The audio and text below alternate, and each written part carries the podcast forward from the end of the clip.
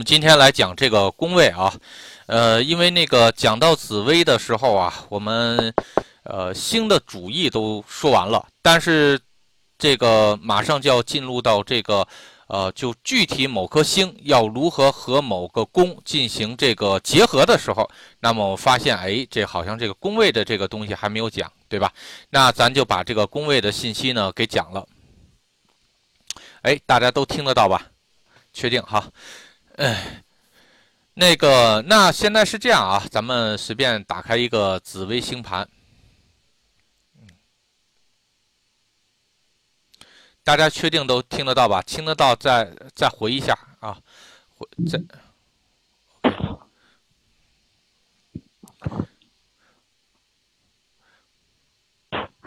OK，那么我们现在呢是这样啊，这个就是一个紫微盘，我随便找了一个今天的时间啊。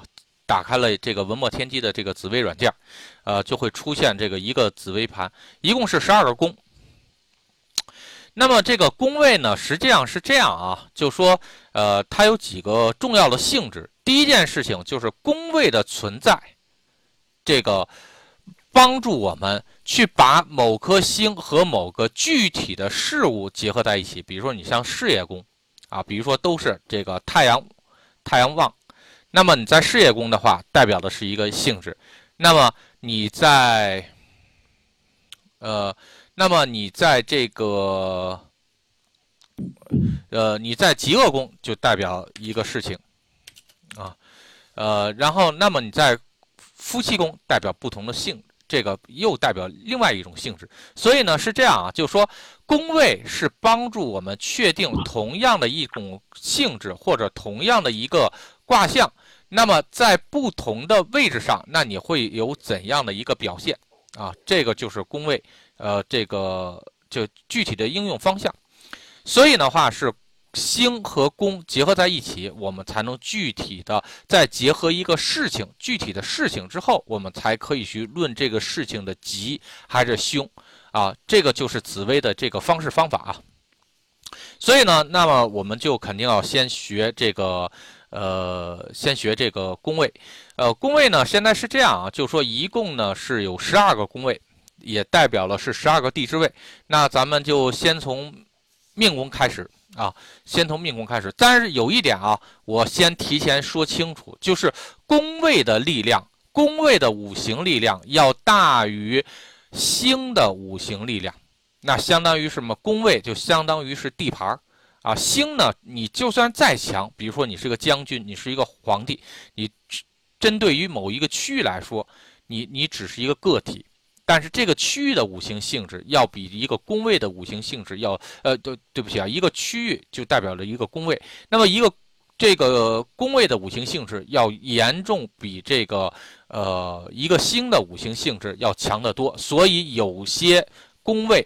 啊，所以就会出现有些星在不同的宫位就会产生妙望的情况，对吧？比如说像太阳，那你在木的宫位和火的宫位，那你就会很厉害。那如果你进了金的宫位和水的宫位，那实际上你就会变弱，对吧？那么比如说。啊，像那个天机也是，那么你在水的宫位，这因为天机是属木的，所以你在水的宫位和火的呃火水的宫位和木的宫位，那你天机是很厉害的，对吧？那你要是进入到金的宫位和火的宫位，那对不起，你的天机就会很弱啊。所以的话，这个其实是很很好去理解的啊，很好去理解的。所以这是我们去研究宫位的第一个事情啊。第二个呢是这样，这个是咱们的那个紫薇，嗯，紫薇的东紫薇的那个表啊。这个呢，木香同学呢已经帮咱们整理了很多了，啊，木香同学已经帮咱们整理很多了，呃，这是咱们上一期第三期的时候讲的这些东西。然后呢，那么我们也会根据这个顺序，然后一一点一点的去讲宫位啊，宫位。然后呢，所以呢是这样啊，大家。讲的时候啊，一定就是按这个东西啊，一定按这个东西来去进行学习。好，首先啊，我们先这个学习命宫。在这次讲的时候呢，我们会把这这个外面，我我也是收集了一部分啊，命宫的一些东西，就说传统紫薇怎么认为命宫的。然后我把命宫的一些东西给说清楚，呃，这个给给大家列出来。然后呢，咱们实际上你记住命宫的最重要的一个点是什么？这我也说清楚。那命宫这个的一个应用，这怎么着去去处理，我也会说清楚。所以呢，你只需要记我告诉你的最基本的东西，其他的东西你自己去组合出来就可以了，啊，所以呢，这个不用去记很复杂的东西。好，我先把这个网上的这个呃命宫的东西拿出来啊，稍等一下啊，这个我找一下。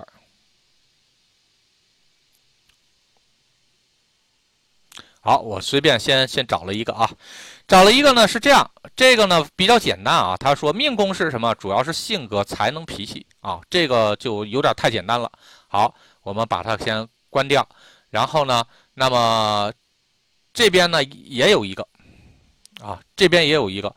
这卡呢，这个说的是个性、容貌、才能啊，最呃这画技最在意不顺，画路呢最有兴趣最得意。好，这是另外一套这个传统紫微的理论。那么我也找了一些这个说命宫的东西啊，命宫的话，好，我们。来看啊，这是传统紫微说命宫的东西。第一呢，就是说命宫是命盘的核心，这个是没有问题的，这句话是没有问题的啊。然后呢，一切判断都要以命宫为主，这实际上是跟我们紫微应用是一样的，因为命宫是你这个人的一个太极点，所有的东西都以这个命宫来发出来。你你事业再好，你没有没有命了，那你跟你没关系，对吧？你交友宫再好，跟你。这个啥，你就是一银行保安，你天天碰的都是大富大贵的人，那跟你有一毛钱关系吗？对吧？所以的话，这也是很重要一点。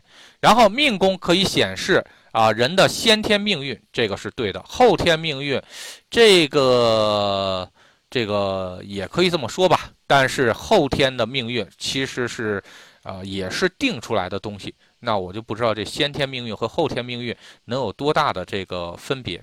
啊，那个，呃，这个，因为你你未来要碰着什么人，走什么运，其实都已经在命盘里面都已经显示了，啊，所以呢，的确我们在后天，比如说某一个大运是极化了，记住啊，我说的是极化，不是化禄啊，化禄对那个啥命宫有没有好处不一定，呃，化忌有没有坏处不一定，啊，因为我本人，因为我本人这个大运本身就走的是命宫化忌。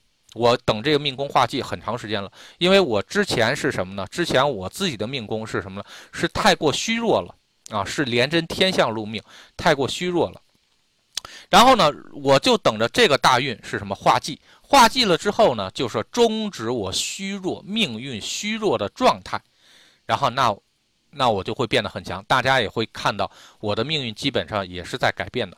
对吧？所以的话，这个就是很重要的一点啊。然后好，那我们来看啊，命这个能不能代表这个性格？可以的啊，品这个品德可以的。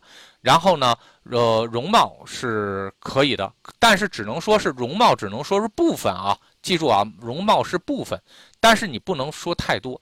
品德也只能是代表部分，因为涉及到品德的一共是三个三个宫位啊，性格。这个也可以，也是只能代表部分啊，才能这个东西也可以。然后机遇、思想、精神爱好、任职、任职这件事情也的确也可以代表。但是呢，是这样的，都是映射关系，因为所有的东西都是代表的是你自己。所以的话，命宫这些东西它的确可以代表，但是你。在具体分析的时候，你要不要去分析这些东西呢？其实分析来分析去，其实意义不大。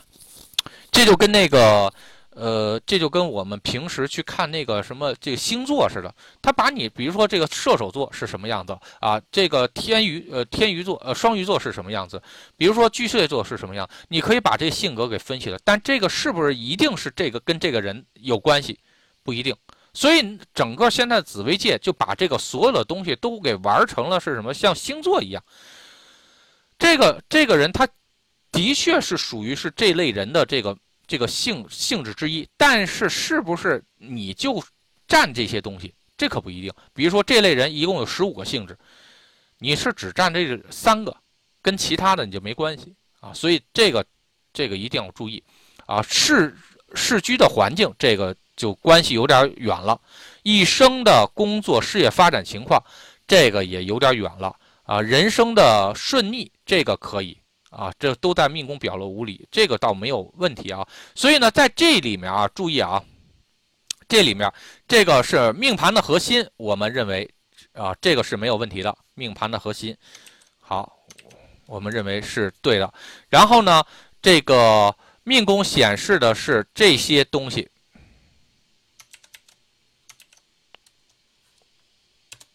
这个也算是对的，但是只是部分显示啊。不是绝对显示啊，不是绝对显示，这样还有一生的工作事业发展情况，这个是实际上是什么呢？他说这句话是没有问题的，但是这个东西应用在具体某一年此时此时此刻，我跟你说是没有意义的啊。比如说咱们想想啊，你可以想一下，比如说你是秦始皇啊，秦始皇和刘邦就差就差几岁，好像就差六岁还是三岁啊，我忘了啊。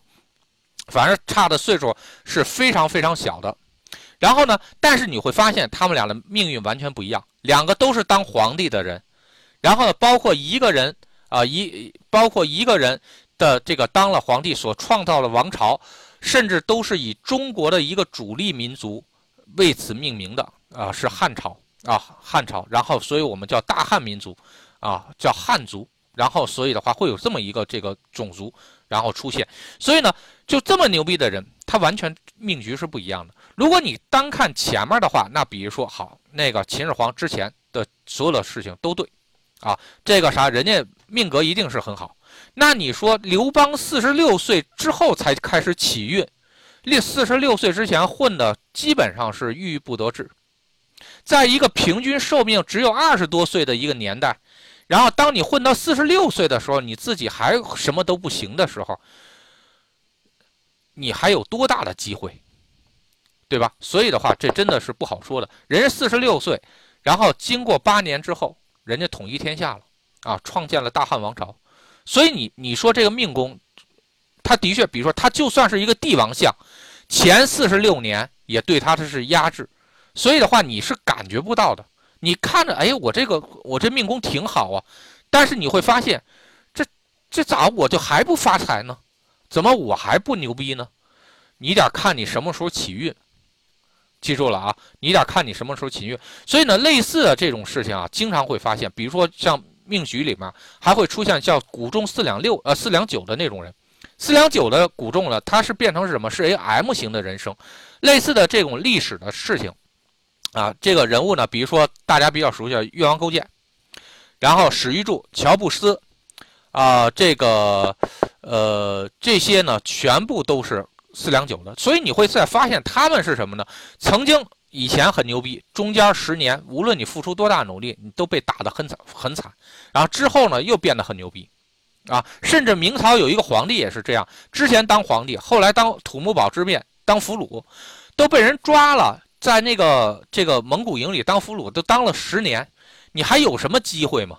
其实你觉得没什么机会，但是你甭管这个，你最后你还是能够当皇帝啊！人家又当了十年皇帝，所以这个这真的就是说，当命运要你属于这种命运模型的时候，那你就记住了，中间那十年你就卧薪尝胆去，你就别别别在那费，别在那使劲，根本就跟你的能力是没有关系的，就是诚心把你压下去，让你这个折腾你。所以这个是这样啊，就是说，它的确可以代表人的一生的事业发展情况，但这个实在是太抽象了。只有你，比如说你咽气那一天，你去做总结，啊，这个紫薇的确不虚啊，它它的确的确是这么样的。但是你只要没咽气那一天，然后你就说，哎呀，怎么我这明明命局不好，我怎么变得这么好啊？我这个明明我的命局很好，为什么我就不行呢？因为你没到那时间呢，所以这个我跟你说是这样。紫薇的命盘，它给你那个东西是你一生的一个总结，它是涉及到将近，比如说百年人生的一个总体的一个缩影，啊，这个人是成功还是不成功？然后，那你要在四十六岁之前，那你问这个这个刘邦，你是成功的还是不成功的？那刘邦，别说刘邦了，那个啥，他们全家，然后全村的人，全天下人都不认为刘邦是成功的。对吧？然后呢，那你四十六岁之后，那人家就是很牛逼。所以这个东西啊就没办法，包括凯撒也是这样啊，也是四十多岁之前也混得不行，四十岁多岁之后，然后呢那十年一下子迅速了就很牛逼了。所以这个是这样啊，这个他这说的这行有一点就是说一生的发展这个没有问题啊，但是实际上对人对我们来说意义性质不是特别大。好，那我们在这个讲这个命宫的时候啊。你看啊，我们上次在讲讲命宫的时候啊，然后我们顺便呢去把极恶宫也一块讲了，然后呢，同时在讲命宫和极恶宫的时候，还要把一六共宗的这个事情给讲了。为什么呢？因为命宫和极恶宫有的时候其实性质是一样的，它都代表的是你。好，这个呢就稍微有点烧脑了啊。然后我继续这个把这个一六共宗这个关系给讲了，然后我看一下我们的紫微盘跑哪去了。好，这卡。OK，然后这卡，呃，这这卡就是命宫啊，这个位置呢就是这个，我把它这个嘣嘣嘣响的这个东西给它关了啊，它太讨厌了。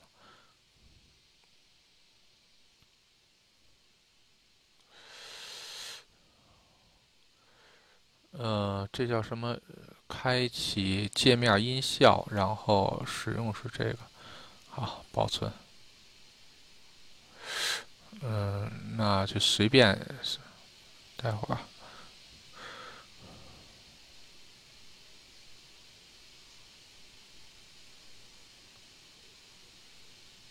我看看，好，这回它没有声音了啊，要不然老是嘣嘣嘣响。好，这就是一个人的命宫，然后这就是一个人的极恶宫，啊，命宫和极恶宫。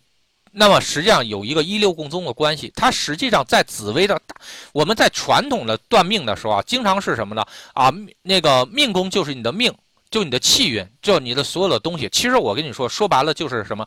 从气运上，记住啊，我说的这句话啊，从气运上来说，从这个灵魂上来说的你，然后呢，就是命宫，啊，就是命宫。然后极恶宫，其实在紫微上理解上的确是你的肉体。啊，是肉体的你，啊，肉体的你，所以命命命运上也会有这个生病的时候，极恶上，然后极恶上，也就是说你肉体也会有生病的时候。当肉体生病的时候，那你就那你就要去医院了，对吧？当命运生病的时候，其实有的时候我们是很无奈的，这个时候就会出现阴阳师的这种职业，然后去帮助你调节你的这个自身的这个命运，把你自身的命运的这个病。给慢慢的给改好，这个就是我们的工作啊。那好，那么命那命运的这种命宫的这种命运和极恶宫的这种命运，那么它在人具体表现的时候会有什么样的情况呢？比如说是这样啊，一个人的气运非常好，气势如虹，但是他很有可能他的极恶宫他并不舒服啊，极恶宫并不好。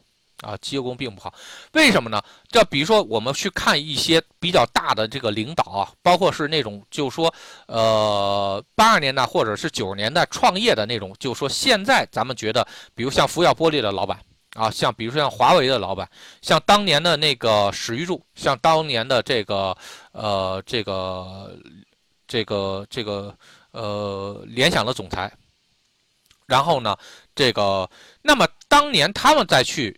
创业的时候其实是非常非常艰辛的，要冒着极大的风险啊！包括你看啊，像那个万达，这个老王啊，那也是什么呢？在同时，他有一年的时候，他有有几百个官司，几百人要跟他，呃，几百不能说几百人啊，至少他要几百个官司要去打。对于普通人来说，那基本上都要那个崩溃了。但是对于他来说，那真的是虱子多了不怕咬，债多了不愁。所以他们所表现出的这个精神状态，他们所承受的身呃，就是身体和心理的这种压力是很大的。在这种压力下，极恶宫和福德宫一定好不到哪去。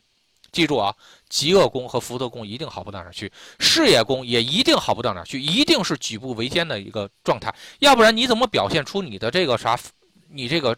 这个吃力呢，但是我跟你说，在当时的命运或者当时的命盘的大运的时候，一他一定命宫大运和流年呃和这个大大运命宫和本命命宫，然后他一定表现的是非常好的，因为是什么呢？是命运，你的格局，你的你的整个的这个这个这个身价在往上提高的时候，是旺的是你的命，记住啊，旺的是你的命。然后呢，但有可能苦的是你的身，苦的是你的行为，然后苦的是你的那个思想，因为你肯定要受很多的煎熬，然后你要处理很多很多问题，你要通过各种各样的抗争，然后。能够活下去，所以呢是这样的，呃，这个，呃，所以是这样，所以命宫真正的好，然后呢是你整个格局好，记住啊，是你的整个格局好，然后命宫在某一个大运被激活，放大自己的命宫的这种能量，然后呢，那么这个是，呃，非常好，是极化，对不对？对不起啊，叫极化放大自己的命宫的能量，是对整个你的命运是有极大的提升的，但是。这个我说的是正向放大啊，极化自己的命宫的能量啊。比如说，可不是说那个传统紫微中的化禄，好，化禄的确是放大。您命宫里面有个零星，本来是没什么事儿，您再把它给放大了，那就更烦恼了。命宫本来就是痛苦的，有个秦阳，你好，你把它放大了，那好，更痛苦了。所以这种这叫不叫放大啊？所以好多都都说化禄就好啊，这个是不对的。这之前咱们都说过，咱们就不在这块细说了啊。所以我用的是什么呢？叫极化，正向极化你的命宫，然后这是这是非常好的，代表你命运格局起来了。但有很有可能你身你的极恶宫要吃很多的苦啊，极就吃了很多的苦。那如果呢是我们反过来说啊，比如说凶化。凶化你的命宫，但是却极化你的极恶宫，这是什么情况呢？这个这种情况是代表的是什么呢？就说很有可能，然后你突然因为一些气运上的东西，或者一些因果上的东西，有一些好事儿落到你身上了。比如说，哎，中了五百万了，啊啊，比如说你突然这个啥，这个突然，比如说在两千年的时候，这个买了两套房。然后虽然你一事无成，但是结果你变成这个千万富翁或者亿万富翁了，因为这个房，因为这个啥地产升值了，啊，地产升值了。但是你记住，这个江湖上有一句话，就是当你在幸运中获得的财富，你一定会凭着自己的实力把财富给亏掉。这是因为是什么呢？因为你的格局、你的命局不足以你去操控这个钱，这个钱你踏踏实实存银行。对于你来说是很幸运的一件事情，但是如果你要是把它去投资啊，去干点什么东西，你就觉得自己有本事了，那我跟你说，你一定会赔下去，赔进去。因为我之前曾经在了一家公司啊，然后呢，从小的时候，这个是这个大概是九九年成立的，呃，然后呢，两千零六年的时候上市了。啊，我记得在那个美国上市的时候，当时这个股东比较多啊，但是其中有一个股东是，呃，这个分了六个亿，啊，分了六个亿。然后呢，但是上市这件事情的确跟他没关系啊，是别人帮助操作上市的。他通过把自己的股份，然后呢，这个被他是被人家融资了，被人家这个大公司给收购了。收购了之后，好，他的股份比较多，然后导致他拿了六个亿。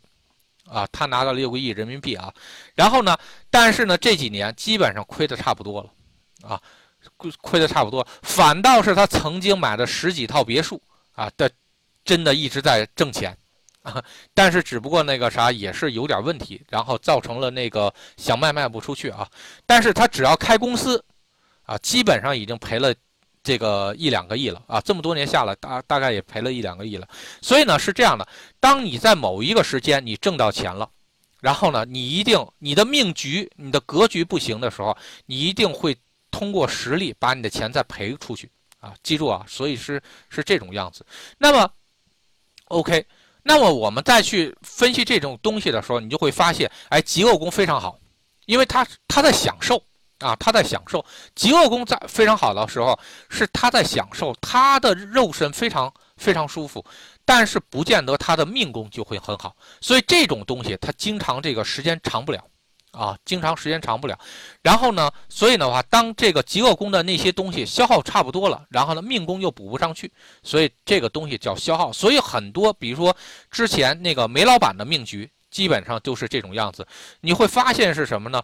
就是说，他们的极恶宫突然常通常会比较好，但是呢，呃，命宫基本上不怎么样。这这是什么呢？说白了是他消耗那些东西，完全是在消耗他自己的福报。只不过他曾经因为有过一些东西，然后或者这个地利上有过一些因果，然后所以他能挣到钱，最后导致这个东西这个消散下去。所以呢，其实极恶宫和命宫之间的关系就称之为叫一六共宗啊，在咱咱们这个易学上有一个叫一六共宗。一六共宗呢，实际上是这样啊，比如说我们当。点命宫的时候，当你逆逆数六位，一二三四五，哦，对不起啊，忘了数命宫了啊。呃，这个一二三四五六，这个逆数六位的时候，就正好是极恶宫，啊，正好是极恶宫。它实际上就在迁移宫的这个顺时针的，呃，对不起啊，是迁移宫的顺时针的，然后呢，那个第一位。啊，它永远是在这个这这个位置上，然后呢，你可以任何一点都有它的一六共宗位，记住啊，任何一点都会有它的一六共宗位。这点的话是非常有意思的一件事情啊。这个这个这个这个呢，也也跟我们之前的那个断盘是非常非常有关系的。这个所以的这一块我稍微多讲一些啊。然后，那么一六共宗实际上有什么意义呢？然后呢，这个一会儿我去讲一下。那么。这个像一六共宗，二七啊为朋，三呃三八为友，好像是类似的这种东西啊。这种这种东西实际上说白了是什么？都是一六共宗的关系啊，只不过你后面加了一个数而已啊，加了一个数而已。一六共宗实际上说白了是什么呢？这东西就是一个人的体和表啊，体和表啊，内或者表。啊就是这种关系，然后核心的东西和它外在的表现的东西，然后呢，比如说我们的人命宫是你的这个气运，是你的灵魂，是你的这个，是你所能调动的这天地万物的这种气运这的一个总和，但是它是一个虚无缥缈的东西，实际上摸不着看不着。啊，命运这个东西摸不着看不着，但极恶宫是你的在人间的外在的表示表现。啊，外在的表现，所以呢，一六共宗的关系是什么呢？其实很简单，就是这个它都是你，但是一个是里，一个是表，一个是这个啥气运的东西，一个是这个实际表现出来的东西，这就是一六共宗。那么我们在正具体应用的时候怎么去用啊？那个很简单，因为在我们的很多的紫微盘里面，这个当我们不明白某一个宫位。它为什么这么表示的时候，你自己可以看查一下它的一六共宗位。但是记住啊，这种用法一定要反过来用，啊，记记住啊，这种用法一定要反过来用。比如说啊，我们看这个子女宫，哎，子女宫它给你表现出的是什么？天机左辅零星啊，这这个不知道是什么盘了啊，这个我已经忘了。但是那个咱们就说这个事情啊。好，那么这个天机左辅零星。这是什么呢？这是你现在想要观察的一个现象，它这个现象已经出来了，但是我们并不知道它的之间的这个因果关系是什么。我们的确可以通过追录或者追记的方式，去把这个东西给这个弄明白。这可能新的同学并不明白追录追记啊，这个可以去翻一下高级班的东西。但是呢，我们更应该看的是什么？它是谁的一个表象？在外界的一个表象，所以这时候呢，我们就会什么？你一六共宗的话，你你看啊，这个啥？你当你发现你想研究这个东西的时候，就代表的是你已经抓到这个东西的一个表了。那么我们要看一下这个东西的理，我们就要看是它是谁的一六共宗位啊，它是谁的极恶宫。然后你要是熟的话，你就会发现哦，它是福德位的极恶宫。那也就说是什么呢？这个这个。子女宫出现的是什么呢？就说多条多个情况出现烦恼的这种这种情况，或者是呃烦心事儿的这种情况。那么是什么原因造成的呢？是这个廉贞廉贞这坎出现的问题，廉贞天府出现的问题，造成了他这种样子，啊，造成了他这种样子。所以呢，在这种卦象的时候，我们有的时候，比如说我们当我们不能去不方便去解决这个位置。位置的时候，我们可以直接通过解决廉贞天府的位置来去表现这个事情。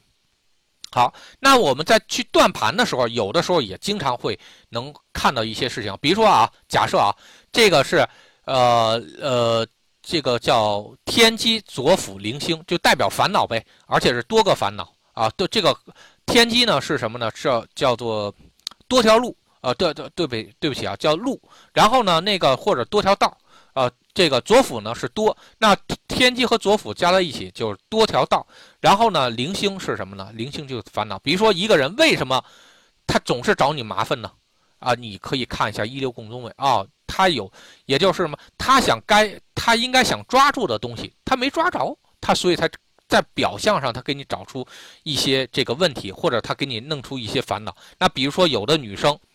啊，这个这个有的时候看那个感情卦的时候是这样，有的时候你你会发现什么？女生其实是什么呢？有的女生就经常会呃烦你啊，这个跟你发脾气啊是什么呢？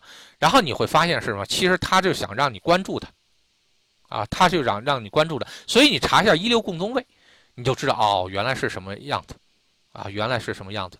然后呢，有的时候比如说我们去去那个呃。去这个菜市场买菜，你会发现小贩儿之间和这个客户之间吵得面红耳赤，然后但你会发现一六共宗位你看只是因为的一些小利，所以有的时候会出现啊天象左辅，啊而且是小天象，说白了吵来吵去就是就是为了去争一些小利而已，啊就是便宜几块钱或多几块钱的一个事情。然后，但是吵这种吵架，你就知道它不会伤及到什么太多的东西，只不过就是一种这个，这个，这个，只不过就是一种这个，呃，这个，这个为自己获得小利去努力的一种气势架势，啊，是这种样子。所以呢，这个就是无根之木，无本之源。那么有的时候，比如说我们去观察一些领导啊，比明明这个事儿你做错了。但领导呢，非常和风细雨的跟你说啊，小王啊，那个啥，这个下次努力啊，没事儿没事儿，这个啥，这个这个下次努力好。你看下次努力的这个卦的确是和风细雨，但是你会看到这个卦的一六共宗位。哎，我天哪，他打算要把我这个干掉了啊！他打算要把我干掉了。所以呢，一六共宗位有的时候去查一个。甚至在表象上根本没有关系的一个事情，查这种因果会非常非常厉害，啊，会非常非常厉害。因为有的时候我们在表象上，因为人类社会或者说这个世间在表象上所表现出的东西，不一定就是它真实的这个东西。所以的话，你要看这个表象它表现的心儿是什么。比如说像这卡，这个卦象的话，就是左辅天机零星，就是各种各样的闹。为什么闹呢？可能就是他没有去抓着东西。比如说，有的时候我们去粘婴儿的时候，你看他在那又哭又闹又打滚，可能说白了，他所争的就是什么呢？就是你给他买一个棒棒糖啊，或者说你陪他玩玩，你要抱他一下啊。这说白了，他表现上出了怎么样的一个事情并不重要，而是你看他要实际的根儿是干什么。这个就是我们在实际应用一六共宗的时候是非常重要的一点，好多人都不会应用啊。这个一定要注意注注意，然后还有一六共宗，还有个特别特别重要的一个东西是什么呢？就是说，在这个紫微盘上啊，比如说某一颗星，它有四化的时候，好，我们都可以通过触发其他的四化来去找解决它的问题，这个是没有任何问题的。但是呢，总会有一些星它是没有四化的，那比如说像七煞啊，比如说是七煞，七煞这个位置它没有四化，那怎么办？我要想改变七煞这个宫位，这七煞这宫位不好，那我就想改变它，可它没有四化，我怎么改变它？没问题啊，你可以查一下谁是这个什么七煞的一六共宫位，七煞是谁的极恶宫啊？七煞是谁的极宫哦？你会发现啊，它是父母宫的极恶宫。那只要我改变了父母宫的这个火星这个位置，那七煞这个位置它就不难受了。啊，他就不难受了。然后呢，那这个这样的话就解决了。虽然这个父母宫，你看这个卦象，父母宫也不能改变，但我可以通过极恶宫这边的改变，然后呢去改变父母宫。父母宫改变了，那七煞这个问题就解决了。我记得这个卦象当初好像是什么呢？啊，当初好像是一个人他那个切什么东西，然后呢好像是呃鼻子，然后鼻子好像是烧这个这个有火辣辣的那种感觉。那说白了是什么？那你就想办法把皮肤的这个问题解决，你鼻子的问题就自然就解决了，啊，是其实说白了是这样。然后呢，那么这种东西就特别特别这个有用。所以呢，我们通过这个这个关系，我们就可以知道了，在一六共宗的时候，记住啊，在一六共宗的时候。当我们不方便去解决一个人的时候，我可以想办法去解决他的其他的东西，啊，这种东西经常我们会在呃很多现实中去应用。比如说这个孩子，啊孩子，然后呢孩子还好说点，呃，比如说老人啊，老人有一些不好的习惯，那么这不好的习惯你是不能触碰的，他不愿意去改变，他不愿意去直接去认同自己是某些方是有问题的，那这个时候怎么办呢？好。那这个什么，我们就想办法的是什么呢？想办法，呃，这个这个呃，这个是这样啊。那我们就想办法去改变这个不好改变宫位的一六共宗位，你就清楚了。这个是这样啊。这个志华，你这个一定是什么呢？你自己一定要学会逆数倒数。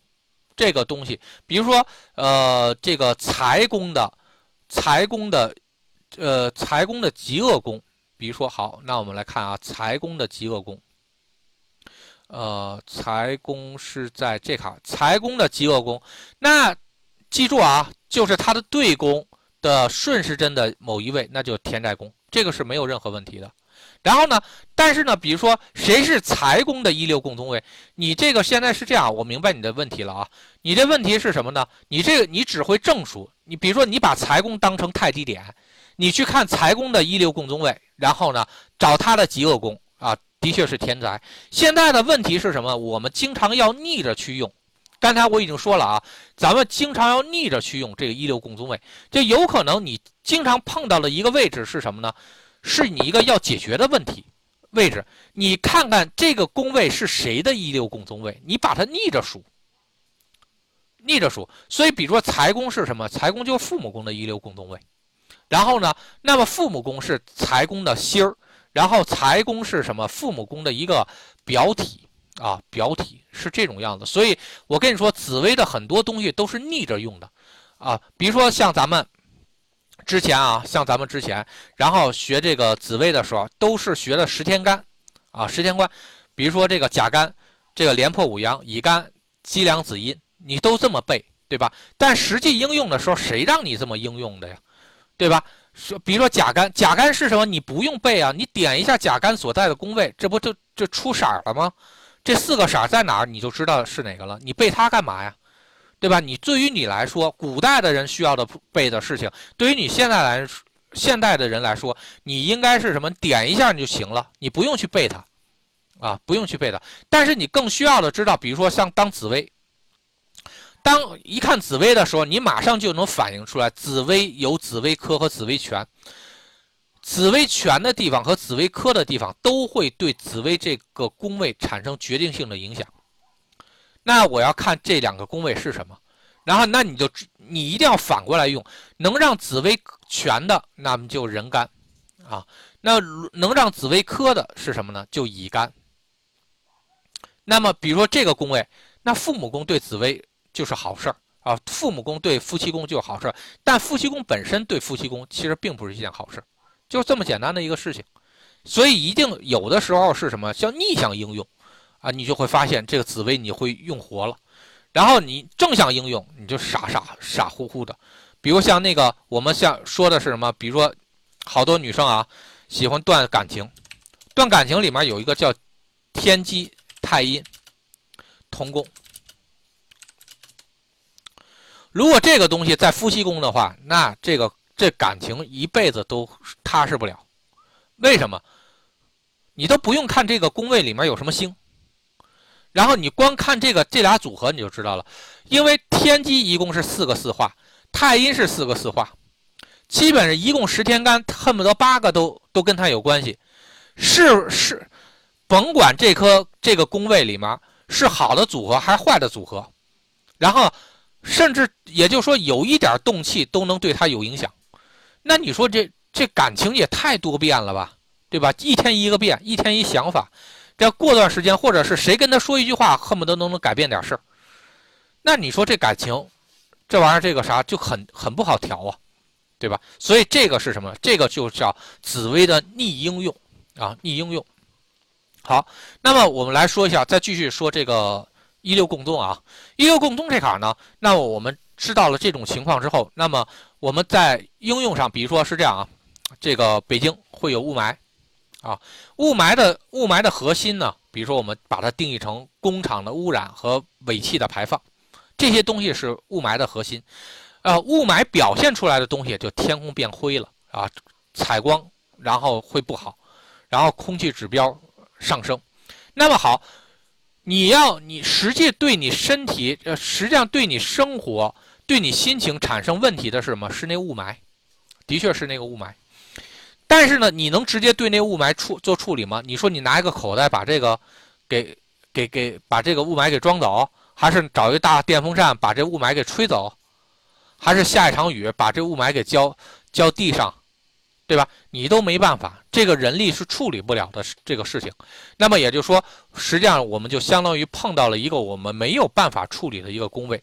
那你就看一下雾霾的一流共宗位是什么啊？你会发现尾气，然后呢还有这个呃尾气，还有这个什么污染排放。那如果我把尾气和污染排放给消灭了，我把尾气和污染排放消灭了，那雾霾是不是自己就没了呢？哎，你会发现过几天，它可能，可能这这几天还有，它过几天的话，它基本上自己就没了，因为是什么？上面的东西就变成无根之木、无本之源了，它自然自然而然就消散了。但如果比如说尾气和这个尾气和这个啥污染源，我不我不消除，然后呢，雾霾可以不可以没呢？也可以没，等着刮大风呗，对吧？一大一刮大风，哎，北京这个蓝天白云的非常好。但是呢，你记住了，那个东西它只要还在那儿，它还在那儿捣乱，它就一定会这个啥再产生雾霾，因为它是什么？那个根儿它没产生，啊，根儿没产生，所以有的时候啊，这个一六共宗是对于我们分析这个这个表里、分析根本非常重要的东西，看似根本就没关系的两个宫位。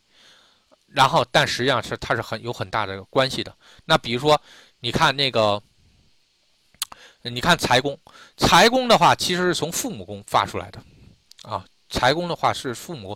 那也就是说，你的父母宫这个东西越厉害，那么你的财就越厉害，啊，父母宫越厉害，财就越厉害。这个这个实际上也是这样的。当你的父母宫太弱的时候，然后你的财基本上也留不住。啊，也留不住，所以的话，你自己去悟，自己去明白这个道理。然后有的时候一六共宗的时候，也会方便我们去推导整个的人生，包括佛法的东西，我们也可以去推导。那比如说是这样啊，那么比如说这个逆的推啊，很有意思啊，就说你的你的肉身能够享受到什么东西，包括你的肉身能不能持久享受到一些东西，你主要看什么呢？看你的命啊，看你的命。对吧？你的命好，你就可以享受更多的东西，你的肉身就可以得到更多的东西，因为你你现在关心的是你的肉身能不能得到东西，并不是你的魂体能得到多少东西，对吧？所以的话，好，这个肉身对于我们来说是核心啊，极恶宫只是我们的一个表象。那你就会再看，那好，什么东西是我们的肉身的？呃，对，对不起啊，是什么东西是我们的这个命的这个一个核心呢？哎，你会发现什么是交友宫。啊，交友宫是是这个命宫的核心。你会发现，我的好不好跟外人有什么关系呢？那你会发现，整个佛祖菩萨，整个整天道，包括整个这个我们这个世界，然后一个人能不能富获得足够多的这个财富，能不能得到众生法喜，然后全看的是众生对你的态度如何。啊，众生越喜欢你，那你获得众生的财。就很容易。那如果众生越不喜欢你，那你就没有意义，对吧？所以的话，你会发现什么？这个就是反过来的。所以你就会知道，哎呀，哦，我原来只是众生之一，所以我跟众生同根同源，我只是众生的一个表象，啊，我只是众生的一个表象。所以的话，你会发现，整个为什么为什么连佛祖菩萨都已经出了轮回了，还要跑回来再去利益众生？就是这个这个事情，因为你的根本、你的福报，甚至你的力量之源，都来自于众生。所以，所以为什么会说是这个整个天界的，包括你是，包括像我咱们啊，这个很多往上升级，这个都是什么积功德呀，而从来那个，而从来那个什么这个啥，不是说是你自己做了多少努力，对吧？所以这个是非常非常重要的一个事情啊，这个是，所以这个啥你就明白了啊，我只是众生之一，然后呢，那众生实际上，呃，那。这个众生，这个我利越利益众生，我对众生越有利，我的功德就越多，那么我能获得的东西就越多，我获得的东西越多，那我的身，我的身就越好。所以呢，包括咱们这卡啊，是可以去查一个人的，呃，去可以去查一个人的功德光。那功德光从何产生？众生给你的才行，你要真正的利益了众生才行。好，那么我们这时候就会发现，那众生又是谁的这个，呃，众生又是谁的一个表呢？然后你会发现，它是夫妻宫的一个表，啊，夫妻宫的一个表。然后呢，这里面可能一下人就懵了啊，因为这是什么呢？这是绝大多数的时候，你把那个夫妻宫都当成的是这个啥配偶的这个宫位，啊，记住啊。这个当紫薇描述天地体系的时候，夫妻宫代表配偶这件事情，只限于是什么呢？有性繁殖的生物，啊，有性繁殖的生物。然后呢，但是如果你要描述天地大道的时候，你不能说你给天地再找一个老婆呀，对吧？这是绝对不可能的事儿。那夫妻宫代表的是什么呢？夫妻宫别忘了，它是事业宫的。这个迁移位代表是事业的结果，所以众生是以什么为能够创造出众生的根本？众生为什么会产生很多的差异？就是因为因果不一样。所以夫妻宫也是你的因果位。何为因果？就是你做了这个事情，具体产生了一个结果，这个结果是善的还有恶的，就取决于去会把众生给区分开。那么。比如说，像佛也经常说，如果看过我归海的那个文章的话，其实大家都知道啊，就所有世界上的水啊，都是来自于大海，我们同根同源，但是因为不同的因果、不同的行为、不同的选择，甚至不同的这个思想，然后我们产生了不同的形态。所以呢，众生之所以变得多样性，然后皆因福报，皆因你的因果。所所不同，因果所不同，就是曾经你做过一些事情，那么这个事情产生的一些结果，就产生了这个叫所谓的因果。不同的因果会产生不同的众生，所以的话，众生是这个所有因果位产生出来的。好，这个也就是说，夫妻宫是所有的众生产生的一个行为的结果。好，这个就是。再往上推，好，那这个因果是从哪儿产生的呢？因果是从哪儿产生的？好，我们再看一下什么是夫妻宫的一六共同位啊？田宅宫，田宅宫，那个田宅宫可不是你们家，知道吧？这个跟那个咱们论的是因果大道的话，论天地大道的话，那个就没有家了，啊，没有家了。所以田宅宫在这卡是什么？是你的心。啊，是你的心。然后呢，那个跟我学过这个这个一呃这个紫薇的都知道，田宅宫是我们的天魂，啊，田宅宫是我们天魂所想，所以呢，是你最核心的那个东西，啊，最核心的东西。因为你有什么样的行为，一定是什么呢？一定是你心中有所想，有所念，对吧？比如说你想这个着急多挣钱。然后我能不能去刷点信用卡，然后投资一下？是你先有这个贪心，然后你才会刷这信用卡去投资。运气好的时候，好，你这个什么利用杠杆，利用别人之财去挣钱，你很厉害。如果运气不好的时候，那对不起，投资的没了，然后你还得自己去还那个本来就不属于你的钱，对吧？这个是什么？就叫玩玩砸了。啊，就要玩砸了，所以呢，这个是什么？这个一切都是产生的心相。当你有这个心，你才会有这个结果，呃，才会有这个行为。所以这个的话是可以这么着推的。好，那么我们再再去说啊，那你为何会有这个心？心又是谁的？这个一六共宗位，心又是谁的所表？所以你会发现是什么？心是谁呢？心是财宫的所表，啊，财宫所表。然后呢，它是财宫的一个表象。为什么这么说呢？因为财宫它代表的是什么呢？财宫代表的是不可这个咱们还是说的啊，不是你那点钱，是吧？代表是天地这个规则的话，那财宫是什么呢？财宫这个代表的是你这个空间，或者是你能所动用的资源。记住啊，你能所动用的资源。然后才会有你的心念。比如说，当一个猫的时候，它所能动用的资源就是它的肉身，它所关心的东西就是它猫粮和水，还有那个，比如公猫想母猫，母猫想公猫，就这点事儿。因为对于它来说，它能动用的资源，或者在世界对它的资源来说，就这些。所以的话，它的它才会有这些心念，它有这些心念，就会有这种想法，有这种想法，就会有不同的因果，造就出不同的猫。啊，仅此而已。然后呢，那么比如说我们也是在不同的空间，也会有不同的这个东西。比如说在我们这层空间里面，好，我们人类世界的都很清楚，对吧？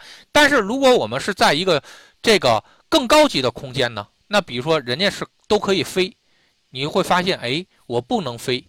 然后呢，那是不是你的心就会觉得很郁闷了，对吧？因为是什么呢？因为在那层空间里，所有人都会飞，而你不会飞，那你就。很郁闷了。当所有人都能瞬移，你不会瞬移的时候，那你就很郁闷了。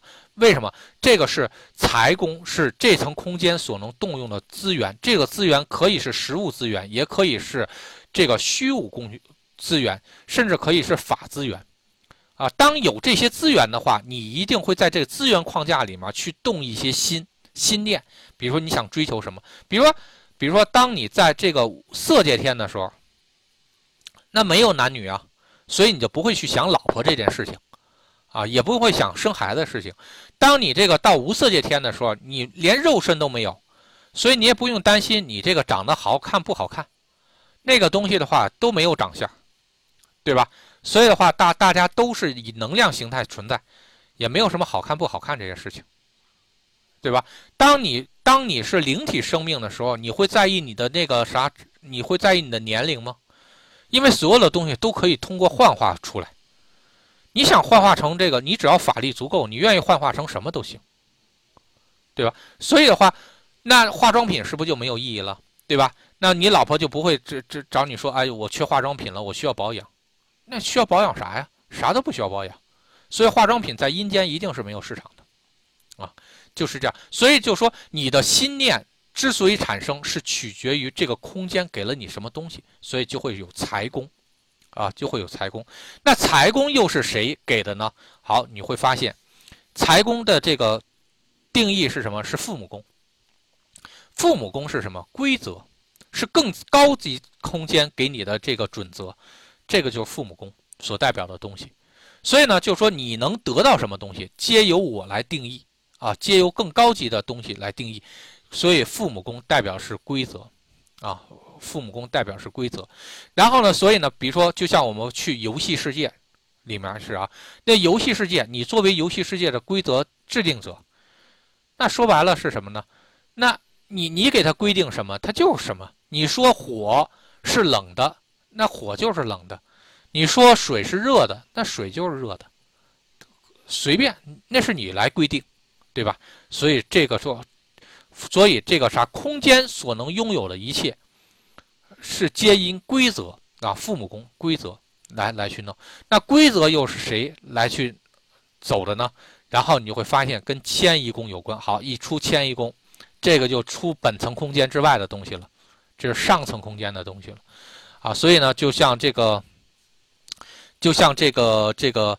呃，就像这个游戏世界的规则，谁来规定呢？肯定是我们这层空间来规定这个游戏世界的那层小空间的规则，对吧？所以呢，这是又涉及到规则，这又涉及到外层空间的东西，因为迁移宫是外面的东西。好，这个东西可以一直一直往下推啊，这样有有兴趣的你可以去推，一直可以推下去。这个呢就有点说的多了啊，因为是一六共宗，是我们经常会用到的东西。那个，所以这次呢就稍微说多一些。然后呢，我们一会儿呢就会落实到呃落实回来啊，落实回来之后呢，然后咱们具体的还去讲的是这个命宫和极恶宫。然后呢，只是我们在这坎儿把一六共宗的事情给说清楚了。然后呢，一六共宗的应用，记住啊，是紫微中经常会应用的，但其他的派系几乎很少应用。有人用，但是那个不会经常用，因为他根本就没有用明白啊，所以的话，那个他就不会经常应用这个东西。这个东西确实很有意思啊，确实很有意思。呃，我们休息五分钟啊，这个十七点，十七点这个这个十分，然后我们再继续。